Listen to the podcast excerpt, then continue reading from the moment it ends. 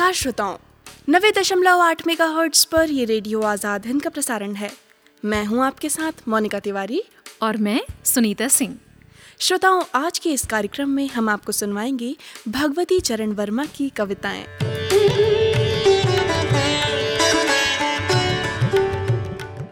श्रोताओं भगवती चरण वर्मा के विश्व प्रसिद्ध उपन्यास चित्रलेखा के विषय में हम सबने सुना है। हालाँकि श्री वर्मा स्वयं को मुख्यतः एक उपन्यासकार ही मानते हैं, न कि कवि। लेकिन ये भी सत्य है कि कविताएँ भी वे बहुत अच्छी लिखते हैं। खासकर उनकी प्रेम कविताएँ तो प्रणय की पुकार लगती हैं। जिस तरह से चित्रलेखा उपन्यास पाप और पुण्य की एक नई परिभाषा गढ़ता है, उसी तरह उनकी कविताएँ भी पाप पुण्य के रूढ़िवादी मानदंडों की परवाह नहीं करती। दैहिक आकर्षण को इसमें पाप नहीं माना जाता। तो आइए सुनते हैं भगवती चरण वर्मा की कविताओं पर ये बातचीत।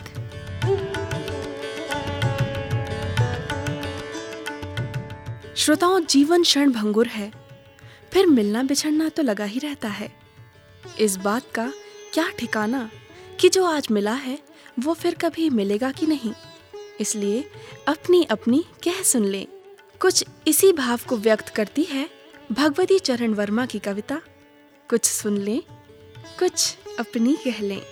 सुनते हैं इसकी चंद पंक्तियाँ। कुछ सुन ले, कुछ अपनी कह ले। जीवन सरिता की लहर लहर, मिटने को बनती यहाँ प्रिय। संयोग क्षणिक फिर क्या जाने, हम कहा और तुम कहा प्रिय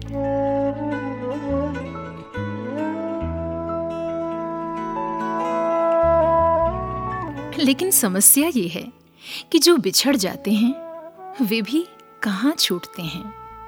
यादों में चुपचाप चले आते हैं। ये समस्या कवि के साथ भी है। उसकी प्रिया उसकी स्मृति में बार बार आती है और उसे प्यार कर जाती है। तुम सुधी बन बन कर बार बार क्यों कर जाती हो प्यार मुझे? फिर विस्मृति बन तन मैता का दे जाती हो उपहार मुझे। जो कभी अपने होते थे, वे आज ना जाने कहाँ खो गए हैं। ऐसा लगता है कि एक सपना था जो टूट गया। कितना सुहाना सपना था ना वो। हे सुमुखी, ऐसा लगता था कि एक तुम्हारे होने से सारा संसार अपना है। माना माना वो केवल सपना था, पर कितना सुंदर सपना था। जब मैं अपना था और सुमुखी तुम अपनी थी, जग अपना था।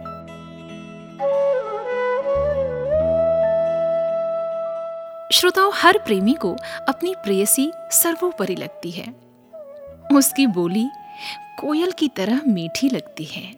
उसकी आँखें हिरणी की तरह सुंदर लगती हैं। उसे देखकर ऐसा लगता है कि एक सुंदर तस्वीर से निकलकर साक्षात सामने आ गई हो। उसकी मादकता मदहोश किए जाती है। वो एक उल्लास की तरह आती है, लेकिन हृदय की प्यास फिर भी नहीं मिटती। मिटे भी कैसे? क्योंकि ये आज की नहीं, बल्कि युगों की प्यास है, जिसकी तीव्रता बताने में प्रेमी समर्थ नहीं। अपनी प्रियतमा को संबोधित करते हुए कवि कहता है, तुम मृगनयनी, तुम पिकबैनी, तुम छवि की परिणीता सी अपनी बेसुध मादकता में भूली सी, भयभीता सी। तुम उल्लास भरी आई हो, तुम आई उच्छ्वास भरी। तुम क्या जानो मेरे उर में, कितने युग की प्यास भरी। हे प्रिय, एक मैं हूँ, जो तुम्हारे प्रेम में तड़प रहा हूँ। और एक तुम हो, जो अपना नया नया प्रेम अभिमान के भार से दबाए जा रही हो। देखो, प्रेम में अभिमान नहीं, समर्पण जचता है। तुम अभिमान भरी आई हो, अपना नव अनुराग लिए। तुम क्या जानो, तुम क्या जानो कि मैं तप रहा, किस आशा की आग लिए? चलो अच्छा हुआ, तुम मान गई। तुमने अभिमान छोड़ दिया। तुम हंस रही हो और हंसा रही हो। हाँ अब तुम मुझे मिल पा रही हो। लेकिन सुनो, हे प्रिय, मैं भी इतना स्वार्थी नहीं कि प्रेम में बस लेना जानूं। मैं तुम्हें पाकर खुद लुट जाना चाहता हूँ। तुम हंसती हंसाती आई हो, हंसने और हंसाने को। मैं बैठा हूँ पाने को, फिर पाकर लुट जाने को। हे सुमुखी, सुनो सुनो ना। मैं तुम्हें कैसे बताऊँ कि एक तुम्हारे होने से सारा जग अपना लगता है? देखो, किसी दुविधा में ना पड़ना। ये सुंदर पल बड़ी ही किस्मत से हमें मिले हैं। तो सोचो मत, आज, इस पार या फिर उस पार अब परवाह नहीं है। तुम अपनी हो, जग अपना है। किस पर किसका अधिकार प्रिय? फिर दुविधा का काम कहाँ? इस पार या फिर उस पार प्रिय?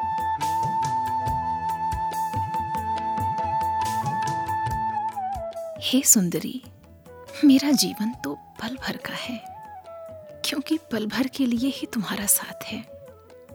इस पल को मुझे जी लेने दो। देखो, तुम चुप ना बैठो। तुम्हारी चुप्पी मुझसे सही नहीं जा रही है। कुछ हंसो बोलो प्रिय। तुम्हारे भी अधर प्यासे हैं और मेरे भी। मेरे प्यासे अधरों को अपने प्यासे अधरों से तुम खरीद लो। पल भर जीवन, फिर सोनापन। पल भर तो हंस बोल प्रिय। कर लो निज प्यासे अधरों से। प्यासे अधरों का मोल प्रिय।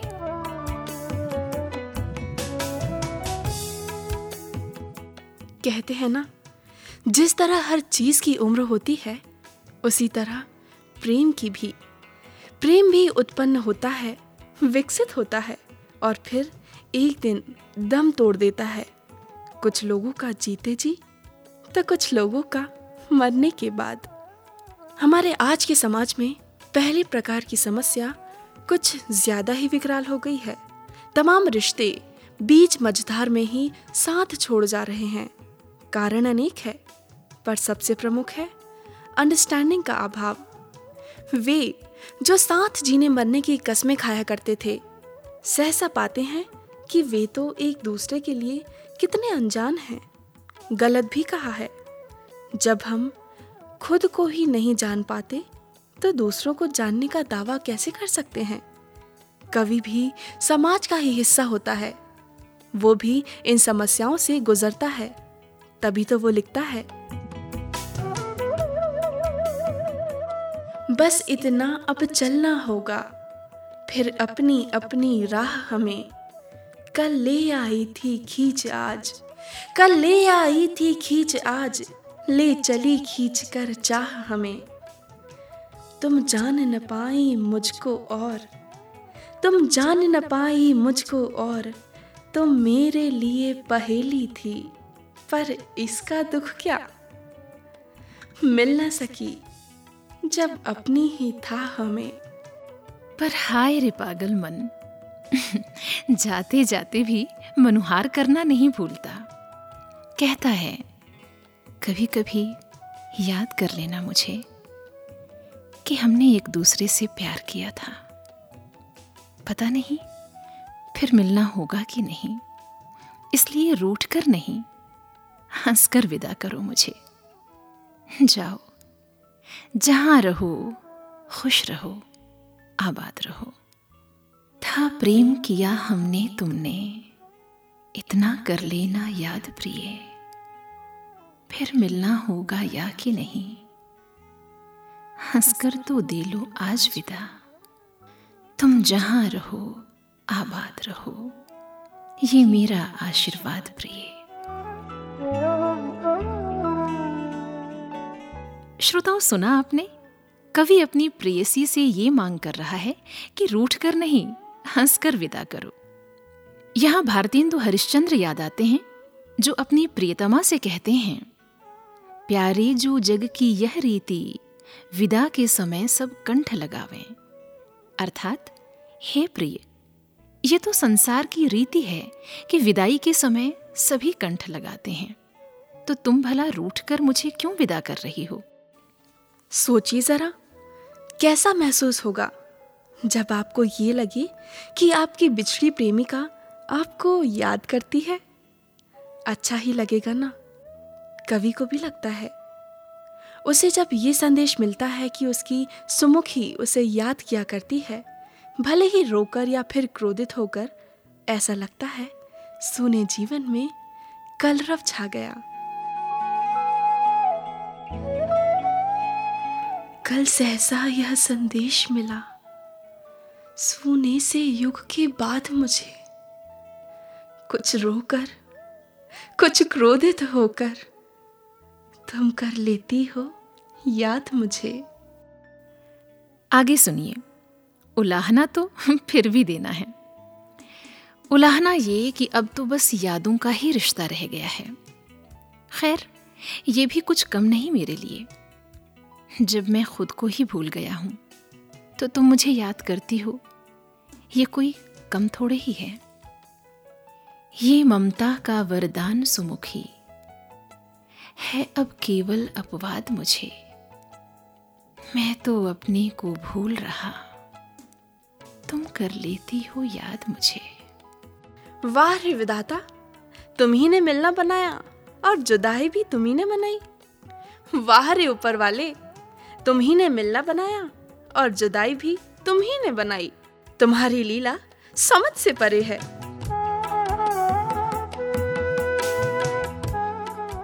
उसने मेरी ज़िंदगी में तो रोने का रोग लिख दिया और तुम्हारी ज़िंदगी में हंसने का भोग।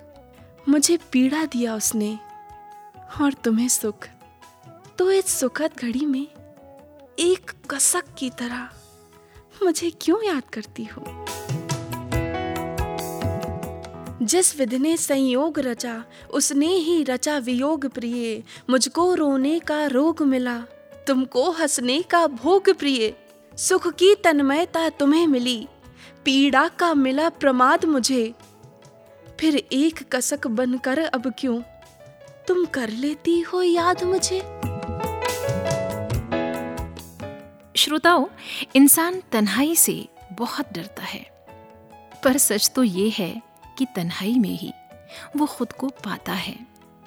तभी तो कहते हैं कि कभी कभी अकेला भी होना ज़रूरी है, नहीं तो हम खुद को ही खो बैठेंगे। कवि भी इसका अपवाद नहीं है। उसकी प्रेयसी आज नहीं है। माना कि उसके न होने से शाम उदास हो गई है। लेकिन अपने पास तो है वो। देखिए जरा इस दार्शनिक तथ्य को भगवती चरण वर्मा ने कितने सीधे सादे शब्दों में, लेकिन प्रभावशाली तरीके से कहा है। आज शाम है, बहुत उदास। आज शाम है, बहुत उदास। केवल मैं हूँ अपने पास। भगवती चरण वर्मा केवल वियोग के ही कवि नहीं हैं। संयोग के चित्रों का भी उन्होंने पूरी तन्मयता से अंकन किया है। जब क्षण मिलने के हों तो लाज की गांठ खोलनी ही पड़ती है। सुनिए तो सही, कवि क्या कहते हैं? छिप सकी हृदय की आग कहीं, छिप सकी हृदय की आग कहीं, छिप सका प्यार का पागलपन। तुम व्यर्थ लाज की सीमा में हो बाँध रही प्यासा जीवन। नायिका नई नवेली है। किशोर वय है। लाज से नहाई हुई। मिलन के समय वो मधु में भीगी किसी नई कली की तरह काँप उठती है।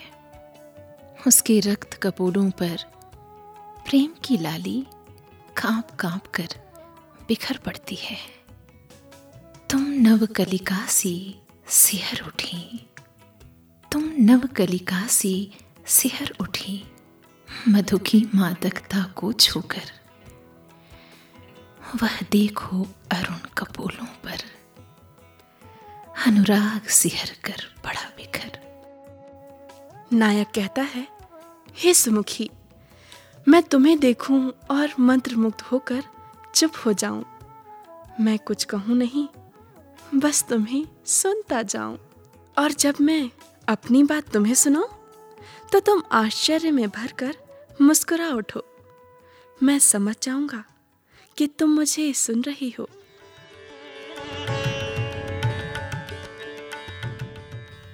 तुम एक अमर संदेश बनो।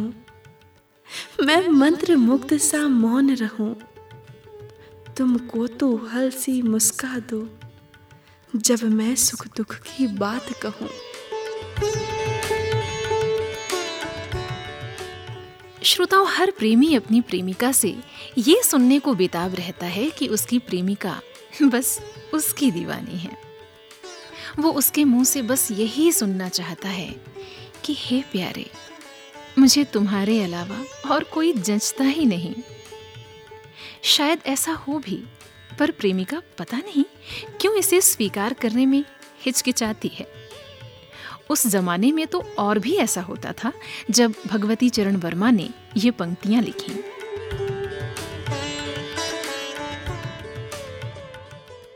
थोड़ा साहस इतना कह दो, तुम प्रेम लोक की रानी हो, जीवन के मौन रहस्यों की। सुलझी हुई कहानी हो। होठों पर हो मुस्कान तनिक। नयनों में कुछ कुछ पानी हो। फिर धीरे से इतना कह दो, तुम मेरी ही दीवानी हो। तुम मेरी ही दीवानी हो।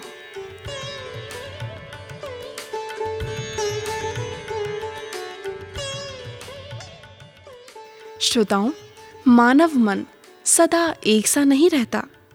कभी तो वो प्रेम को ही सत्य मान लेता है और महबूबा को ही खुदा। तो कभी सत्य को जानने के लिए बेचैन हो उठता है और सब कुछ छोड़कर ईश्वर की ओर भागने लगता है। सबके जीवन में ये स्थिति आती है। विशेषकर यौवन का आरंभ श्रृंगार से होता है। तो उसका समापन होते होते अध्यात्म की बारी आ जाती है। कुछ लोगों में स्वाभाविक रूप से ये क्रम आता है। तो कुछ दिल पर चोट लगने से ईश्वर की ओर मुड़ जाते हैं। कवियों के साथ तो ऐसा बहुत होता है। प्राचीन काल में भर्तृहरि, मध्यकाल में घनानंद और आधुनिक काल में महादेवी वर्मा ये तीन इसके उदाहरण हैं। महादेवी तो रहस्यवादी हैं। ये भी एक प्रकार का अध्यात्म ही है। जिसमें मनुष्य उस अलौकिक सत्ता को जानने, समझने के लिए बेचैन हो उठता है। इसे दर्शन भी कह सकते हैं आप। इसमें मन में सवाल उठते हैं कि मैं कौन हूँ? कहाँ से आया हूँ? और कहाँ जाना है मुझे? वो कौन है जो मुझे कठपुतली की तरह नचा रहा है? वो कौन है जो संपूर्ण सृष्टि को चला रहा है? ईश्वरीय सत्ता के प्रति एक जिज्ञासा है ये। भगवती चरण वर्मा को सुनिए। मैं कब से ढूंढ रहा हूँ? मैं कब से ढूंढ रहा हूँ? अपने प्रकाश की रेखा तम के पट पर अंकित है। निस्सीम नियति की लेखा। किसका आलोक गगन से किसका आलोक गगन से रविशशि उडगन बिखराते? किस अंधकार को लेकर काले बादल घिर आते उस चित्रकार को अब तक मैं देख नहीं पाया हूँ। उस चित्रकार को अब तक मैं देख नहीं पाया हूँ। पर देखा हूँ चित्रों को बन बन कर मिट जाते।